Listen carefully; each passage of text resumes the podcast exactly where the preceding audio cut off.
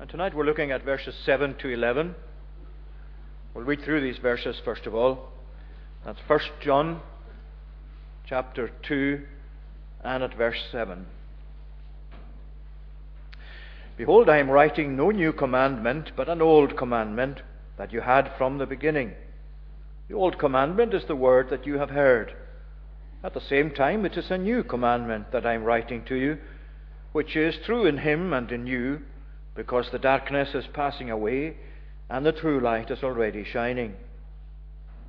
Whoever says he is in the light and hates his brother is still in darkness. Whoever loves his brother abides in the light, and in him there is no cause of stumbling. But whoever hates his brother is in the darkness, and walks in the darkness, and does not know where he is going, because the darkness has blinded his eyes.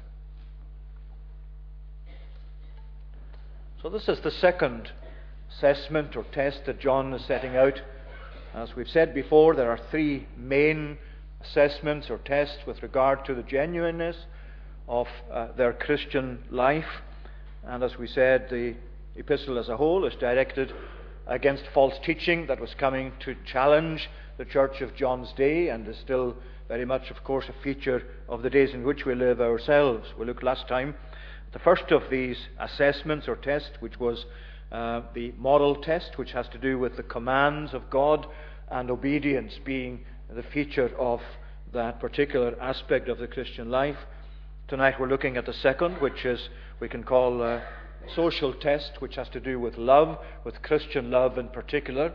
And remember, last time it's not on the bulletin sheet tonight, but uh, on the last one, the three circles that represented these three things uh, belief and obedience and love, and how, how we saw it was important uh, that we maintain the overlap between these three great features of a Christian life so that uh, we don't extract one to the uh, ex- extent that we displace the others. And we'll see tonight, indeed, that there is an overlap between um, the commandment of God and the love that we are to show for one another. The commandment between Christian love and Christian obedience Interestingly, again, he mentions the commandment having just followed through from the previous passage that dealt mainly with the commandments and the keeping of God's command or obedience to the will of God as we find it expressed by way of command, especially. So here is verses 7 to 11, which deals primarily with love, and as we'll see, there is that feature of the commandment in it as well. This is an old commandment, but he also mentioned it as a new commandment. That's the first thing we need to look at. He said, I'm writing to you no new commandment, but an old commandment that you had from the beginning. The old commandment is the word that you have heard.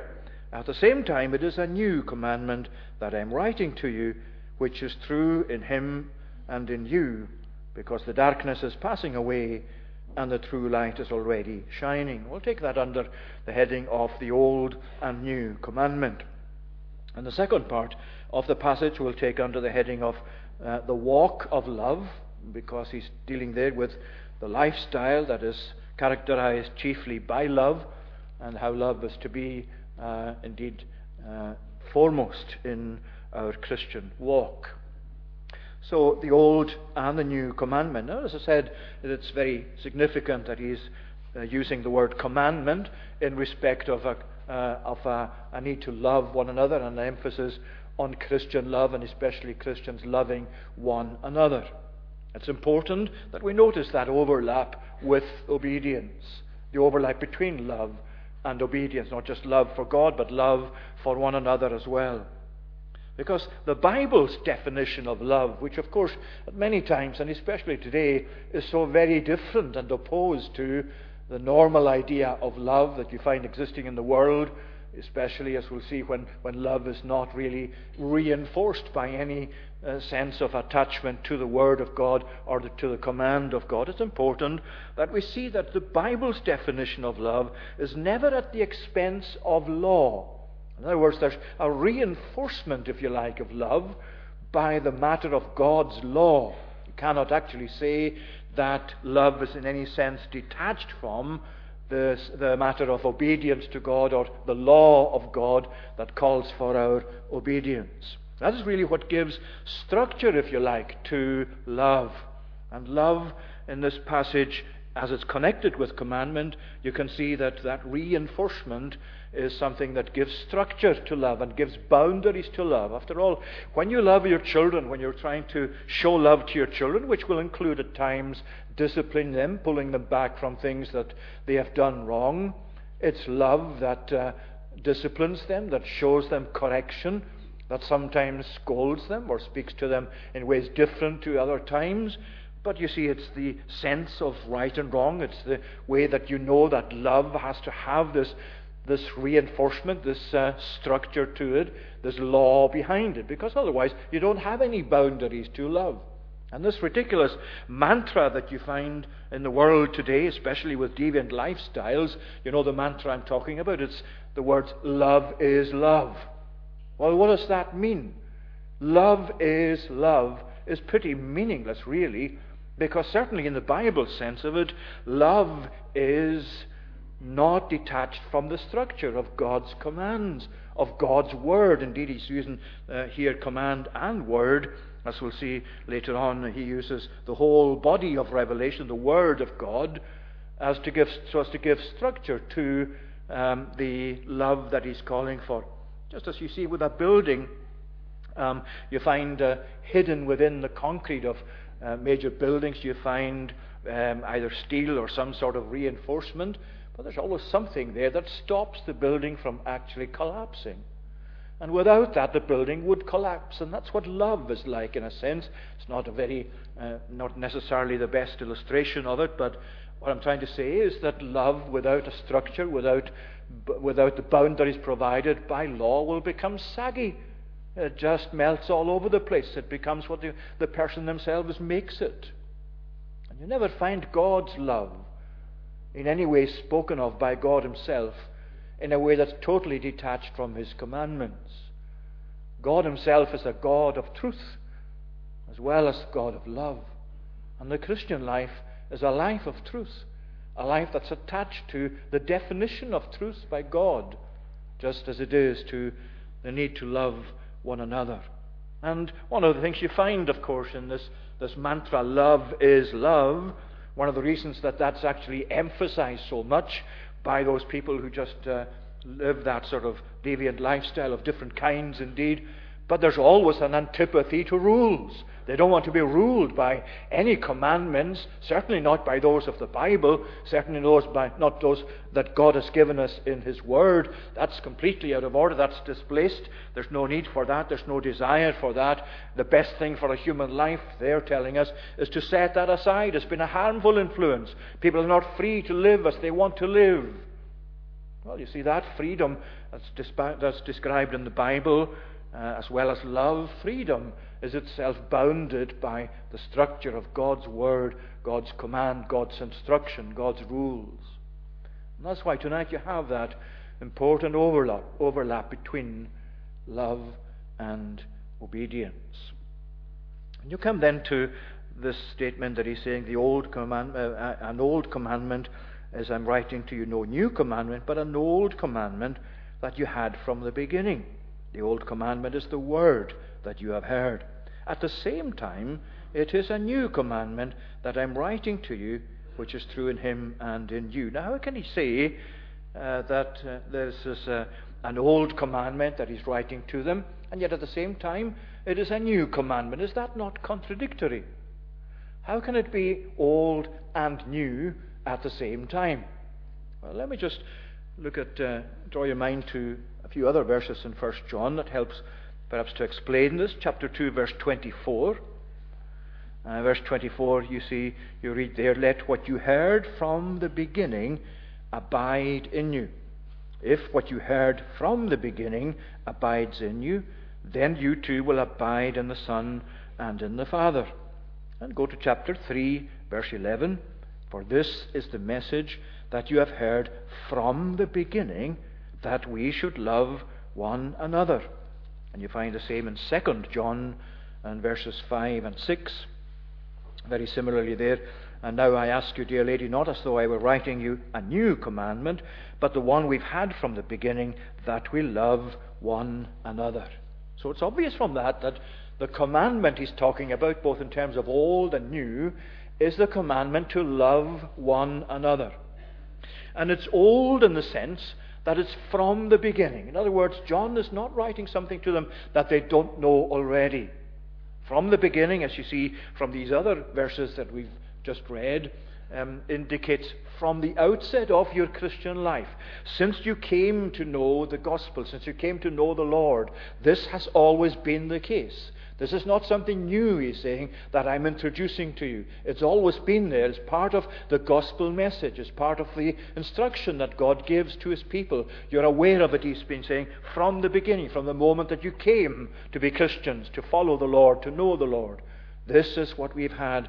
In other words, from that sense, it's an old commandment. It's not new. You see, John is saying, this because he wants them to be sure that although he's an apostle, he's not introducing something to them that they don't know already. This is not, or this hasn't originated with John himself. And you see, that's how it is with yourself and with myself tonight. As you come across in the Bible this emphasis on the need to love one another, you're aware that it's not been invented by a Kirk session. It's not something been invented by the Free Church. It's not something that came during the Reformation. It's already there, part of the gospel. Always been part of the gospel. The gospel that stresses salvation in Christ foundationally for us is a gospel message that also stresses the need for Christians to love one another.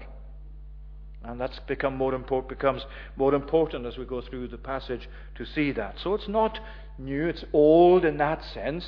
That has always been there in the setting of the gospel and in the way they've come to know uh, Jesus as their Saviour. But then he's saying it is at the same time a new commandment. So, how can it be new as well? What does he mean here by it is a new commandment? Well, if you take the next words with you, it's new, he says. Um, I'm writing to you a new commandment which is true in him and in you, because the darkness is passing away and the true light is already shining. I was talking there about Jesus and the, uh, the new era or the new chapter in human experience and in the church's experience that began with the coming of Jesus himself. Jesus, the light of the world. In other words, you can put it this way, picture it this way. When Jesus came into the world, when the Son of God took our human nature and lived the life he lived, died the death he died, rose from the dead. Everything to do with Christ's ministry on earth. It's a new dawn. It's the dawn of a new day. The old is finished. The Old Testament is gone by. That era of revelation has come to an end. And while there is a bit of an overlap with the likes of John the Baptist and the first disciples, still the New Testament age, the New Covenant age, this new age began with the coming of Christ. The true light is now shining, he says. The light, uh, the darkness is passing away, and the true light is already shining. In other words, from the coming of Christ onwards, it's a new day. It dawned with the coming of Jesus, with the ministry of Jesus. And it's going to go on until the evening comes, which will be at his return. As the dawn of this day is with his first arrival, so the ending of this day is with his, is with his second coming with his return. And all that expanse of time, however long it is, in the sense in which we speak of time, it is this day, it is the time that the true light is now shining. The gospel has come. Salvation is uh, extended to us in the new age, the new gospel, the new gospel age, in a way that exceeds that of the old in terms of revelation, in terms of clarity, in terms of privilege. Now he's saying this is new in that sense. Uh, it's new because it belongs to this age of the gospel. There's a continuation from the old, but it's still a new chapter in God's revelation. It's new in you and in Him, in Jesus, who is the true light, and the darkness, he says, is already passing away. But there's something else here as well that makes this a new commandment. It's new in the sense that Jesus gave love one another a new or an intensified or a deeper meaning. He took the concept of love for God and love for one another onwards into uh, a more explicit and a more uh, far reaching uh, emphasis than before. And if you go back to the passage we read in John 13, you notice how that chapter begins. Where before the feast of the Passover, Jesus knew that the hour had come for him to depart out of this world. And then it says, having loved his own who were in the world, he loved them to the end.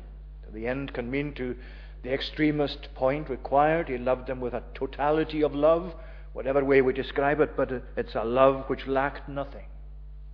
He loved them to the end, and it's love that's then uh, that's then uh, exemplified and shown forth in what he did. He rose from the table. He actually girded himself with a towel. I think we've mentioned that on another occasion. That is symbolic of God Himself actually descending into the form of a servant, uh, clothing Himself, if you like, as Jesus did here with a towel, as God clothed Himself in the person of Jesus, His Son, with servitude, with the office of the servant. That's what's really shown out in a kind of parable, in, if you like, in Jesus washing the feet of the disciples. And then, when he had done that, you find that uh, he then asked them a question Do you know, do you understand what I have done to you? That's a really profound question. In the light of what he had just done, he is setting this question for them Do you understand? Have you really taken in what I have just done to you? Have you really come to appreciate or to understand anything of what you have just seen? You have seen God wiping the feet of disciples in the form of a servant. Do you understand what I have done to you? For I have given you an example, he went on to say. If I then, you see, he said, you call me teacher and Lord. He wasn't accusing them of saying anything wrong. In fact, what he was confirming was that it was right of them to say this about him. You call me teacher and Lord, and you're right, for that's what I am. This is who I am.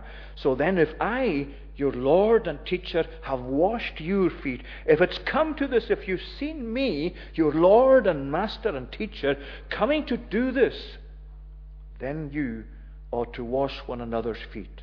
For I've given you an example that you also should do as I have done to you. And then the other um, verses we read there, 34 and 35, you notice he's saying, a new commandment I give to you, that you love one another. Just as I have loved you, you also are to love one another. By this all people will know that you are my disciples, if you have love one for another. That's how Jesus gave an even deeper meaning to the concept of love, and especially of love of Christians for one another.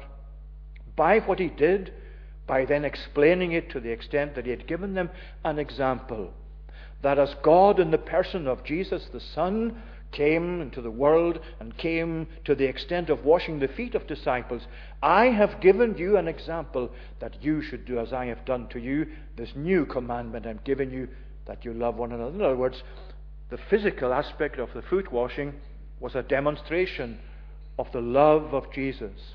And that's what he's saying. This is your example. This is how far your love must go. It must be a love that's selfless and complete. In other words, you could say there are two things in the deeper meaning that Jesus gave to love when he said, As I have loved you. That's how he's emphasizing the quality of that love. It's not to be a love for one another as you see in one another, or as you've had in previous generations shown, good though that may have been. That is not the great example. That is not the, the pattern. That's not the template for our love for one another. It is as I have done to you. That's the pattern. That's the template. That's the challenge. We're not to rest anything with anything less than following the example and seeking to match the example of Jesus. In other words, it's a selfless love. A love that doesn't stand Eh, on its own right. A love, especially, that is exercised by a servant. That's a servant of others. And in other words, as Jesus demonstrated to love one another, when you individualize that in terms of my responsibility to love my fellow Christians, I need to stoop in order to do that. I cannot do that from a height that sees myself somewhat better than them, that sees myself superior to them. As somebody put it, if you're sitting on a throne that's raised up, it's virtually impossible to wash the feet of those who are beneath you, because you can't reach down that far. You're set elevated above them. And it's very instructive that at that time that Jesus instituted the, the Lord's Supper in that upper room, it's not John that tells us this, it's there in Luke, there was a dispute among the disciples. There was a dispute among these people. It was after he had instituted the supper, Luke is saying. And that brings up the question again that, that you find in John Do you understand what I have done to you? Because he's saying that to people who are squabbling over who is going to be the greatest, who is the greatest at that time, the dispute that rose among them. And it wasn't a small sort of murmur, this was really something that caused them agitation. Which of them should be the greatest? Imagine these people, these saved sinners, disputing amongst one another which of them was the greatest, having just seen the Son of God wipe their feet. It's out of place, isn't it? It doesn't fit into the whole framework and context of loving one another that they're disputing which of them should be the greatest. He has given them an example of love. He's deepened the meaning of love for them as He does for ourselves. It's deepened in the sense of quality. The quality of it is the quality of serving love. Love that is selfless love. Love that stoops to do good to others. Love that's not, pre- that's not afraid to actually say, You're actually better than I am. And I have to place you higher than I am. And I have to consider you better than myself. That's what Paul wrote to the Philippians, was it? Wasn't it? when he knew that there were some in Philippi that had grudges against one another. Nevertheless, he said to them, This is your great example. Let this mind be in you that was also in Christ Jesus, who in the form of God did not think it a thing to be held on to, to be equal with God, but made himself of no reputation,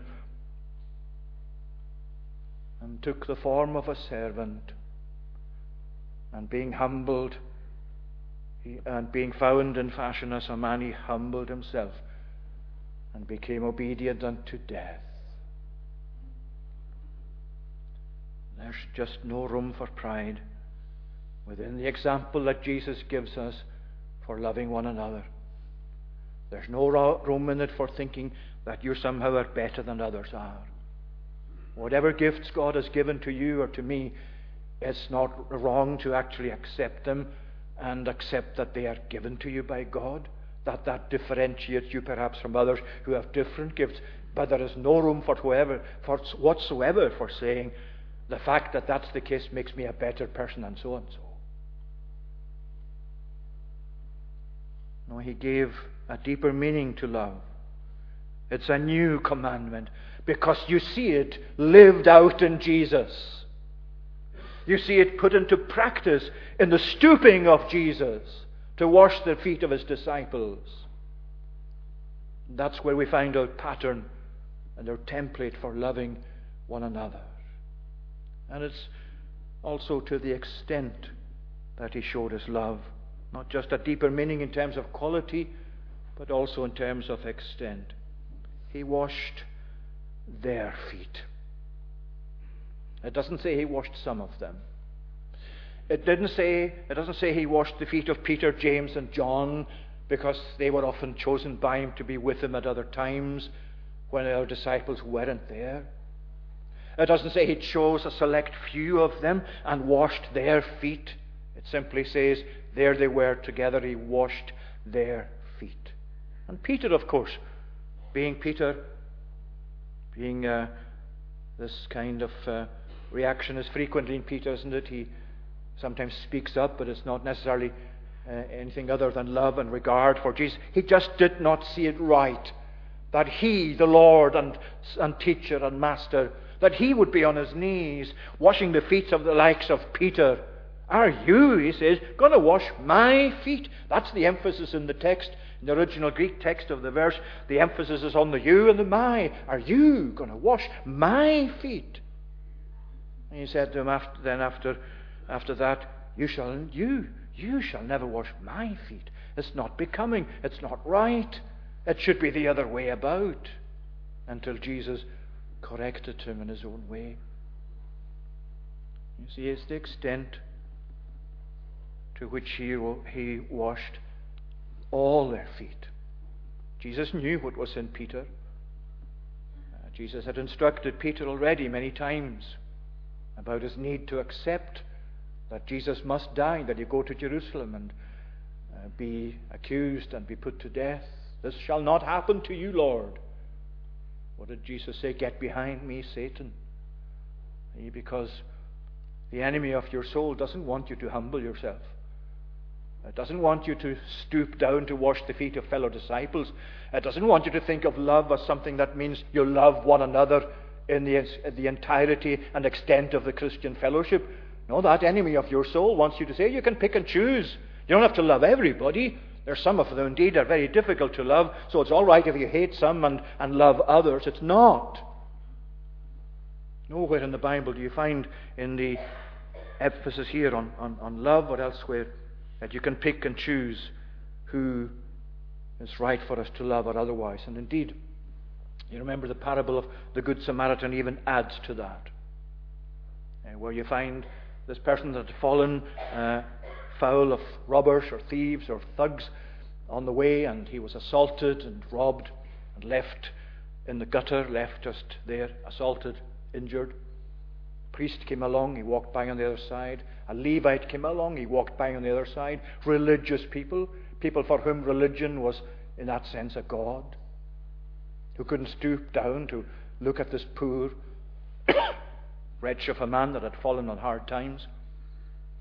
now you have a Samaritan looked down on by so many of the Jews as inferior. They would never wash the feet of a Samaritan, never see him or them as being even anything like at the same level as themselves. And that's the parable Jesus told, or the story Jesus told. And when he told it, they put a question to him. And Lord, who is my neighbour? Uh, when he had, that was what introduced, sorry, the, the, the account of the, the Good Samaritan. That was the question that started it all off. Who is my neighbour? Jesus then told this story, and then he reversed the question. Now he said, Who do you think was neighbor to the one who fell among thieves? The question for us tonight is not who do I love? It's not who exactly am I going to love out of the totality of Christians that I know. You have to turn it round the other way and say, Who am I going to be a loving neighbor to? What can I do to whoever I see is in need or in need of my love? There's the example, there's the template. This is a new commandment in the sense that it is deepened in its meaning by Jesus. And here we are tonight. We're a congregation of believers, a congregation of people who have come together to worship God. Let not be my mind or your mind tonight anything to do with selectiveness in Christian love. People who are very unlike ourselves, who have a different background to ourselves, different practices to ourselves. But if they're the Lord's people, you and I are constrained to love them from the emphasis of Scripture, this new commandment. That's a real challenge. That's a very difficult thing. But it must be a reality for us. Um, otherwise, we're in the category of those who hate. And that's the next thing the walk of love. We mentioned, we mentioned earlier uh, the new day that has dawned with Jesus. And then he says in verse 9, Whoever says he is in the light and hates his brother is still in darkness. In other words, uh, John is now saying, well, this light, this dawn has now come, the, the era of the gospel, the time of salvation in Christ. And whoever says, I'm in that light, I belong to that day, he says, whoever says that and hates his brother is still in darkness. Whoever abides in the light, uh, whoever loves his brother abides in the light, and in him there is no cause of stumbling. But whoever hates his brother is in the darkness, and walks in the darkness, and does not know where he's going, because the darkness has blinded his eyes. Very briefly, let me just deal with the contrast that's brought up there. Uh, Jesus, uh, John is dealing with uh, this in terms of light and darkness, as he often does. And what's really important, or one of the things really important, is that there is no twilight area between light and darkness. In other words, you and I cannot say, well, uh, I don't love such and such a person, he's a difficult personality, but I don't hate him. Uh, John will have nothing of that. We either love or hate, there's nothing in between. Because darkness plays no part in the light, and light has no part in the darkness. They don't mix, they're opposites. There's a clear distinction between them.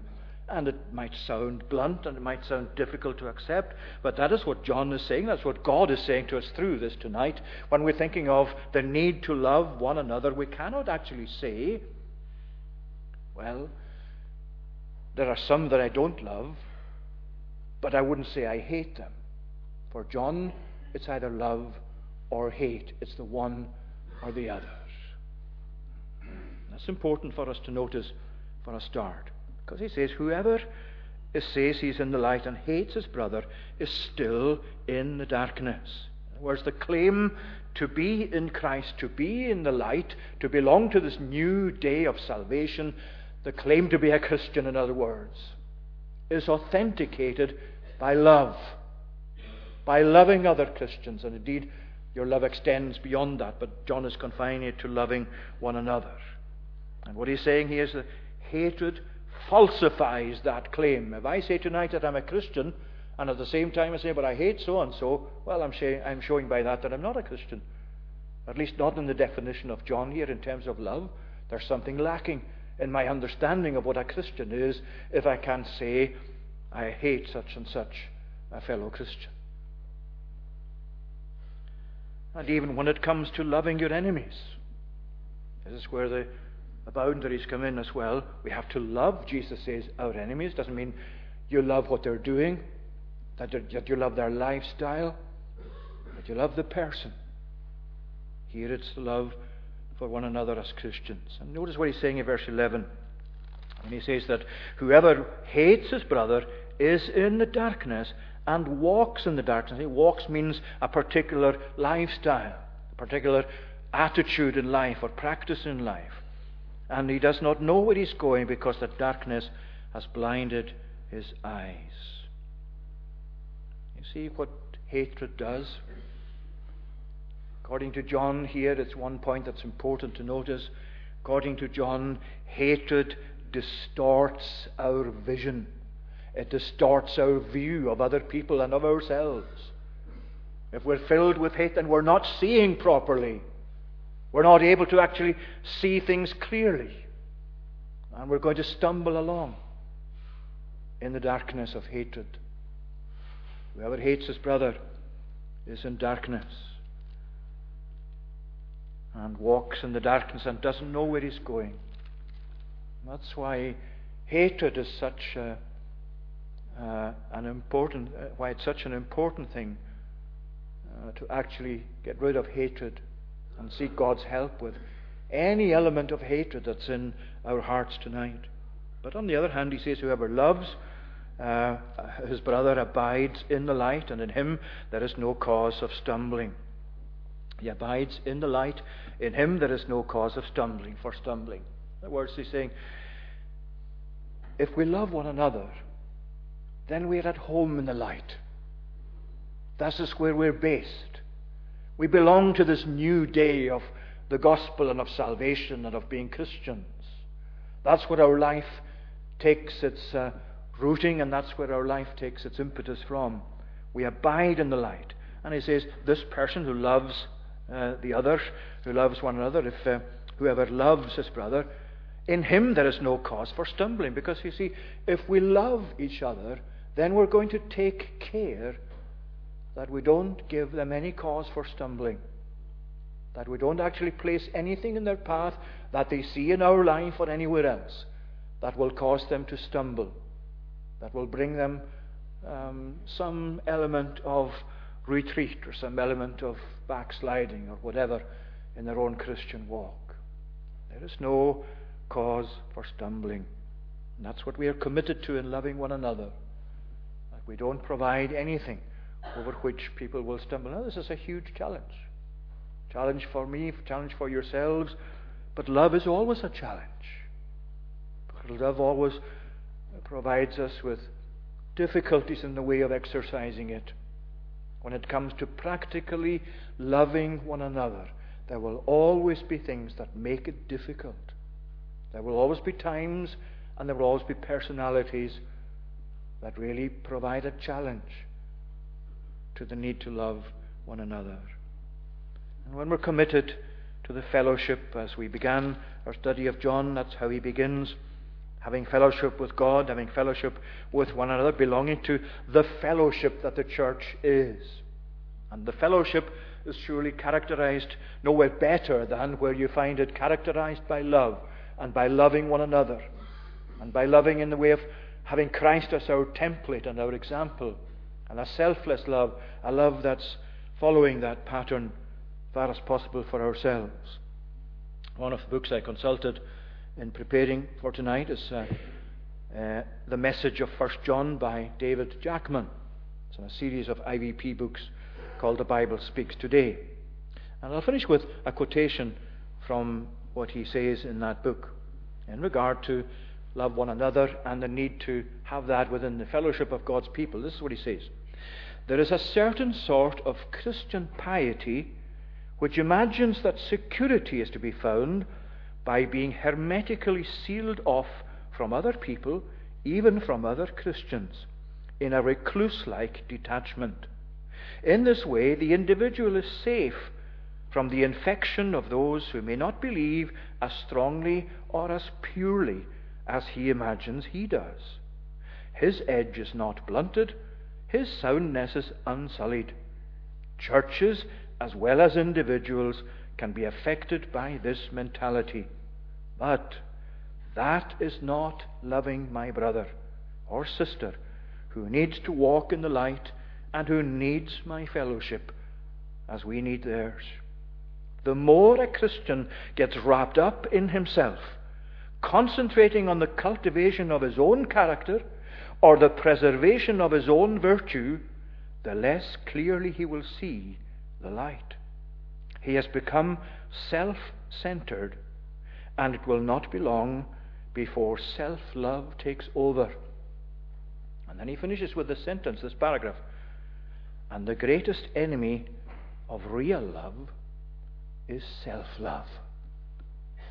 The greatest enemy of real love is self love.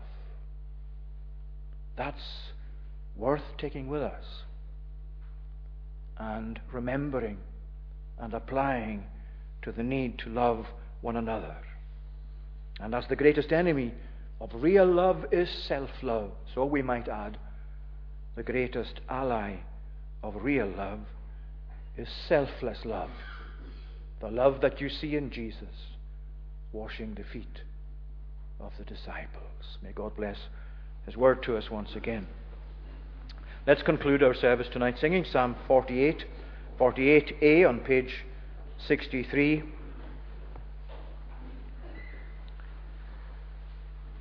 And we're singing from verse 9 to the end of the psalm, verse 14. The tune is Evan. We contemplate your steadfast love within your house, O God, for like your name, your praise extends through all the earth abroad. And so on to the end of the psalm, we contemplate your steadfast love.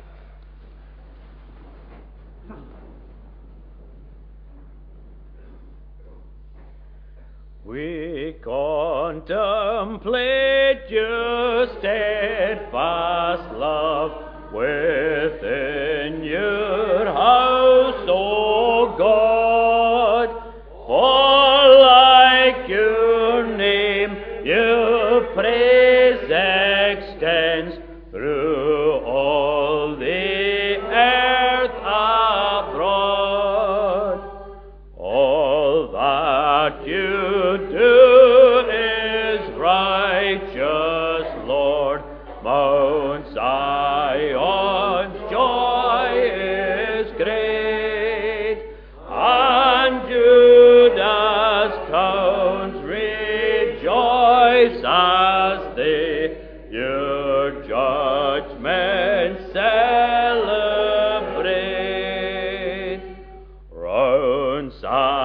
on wall.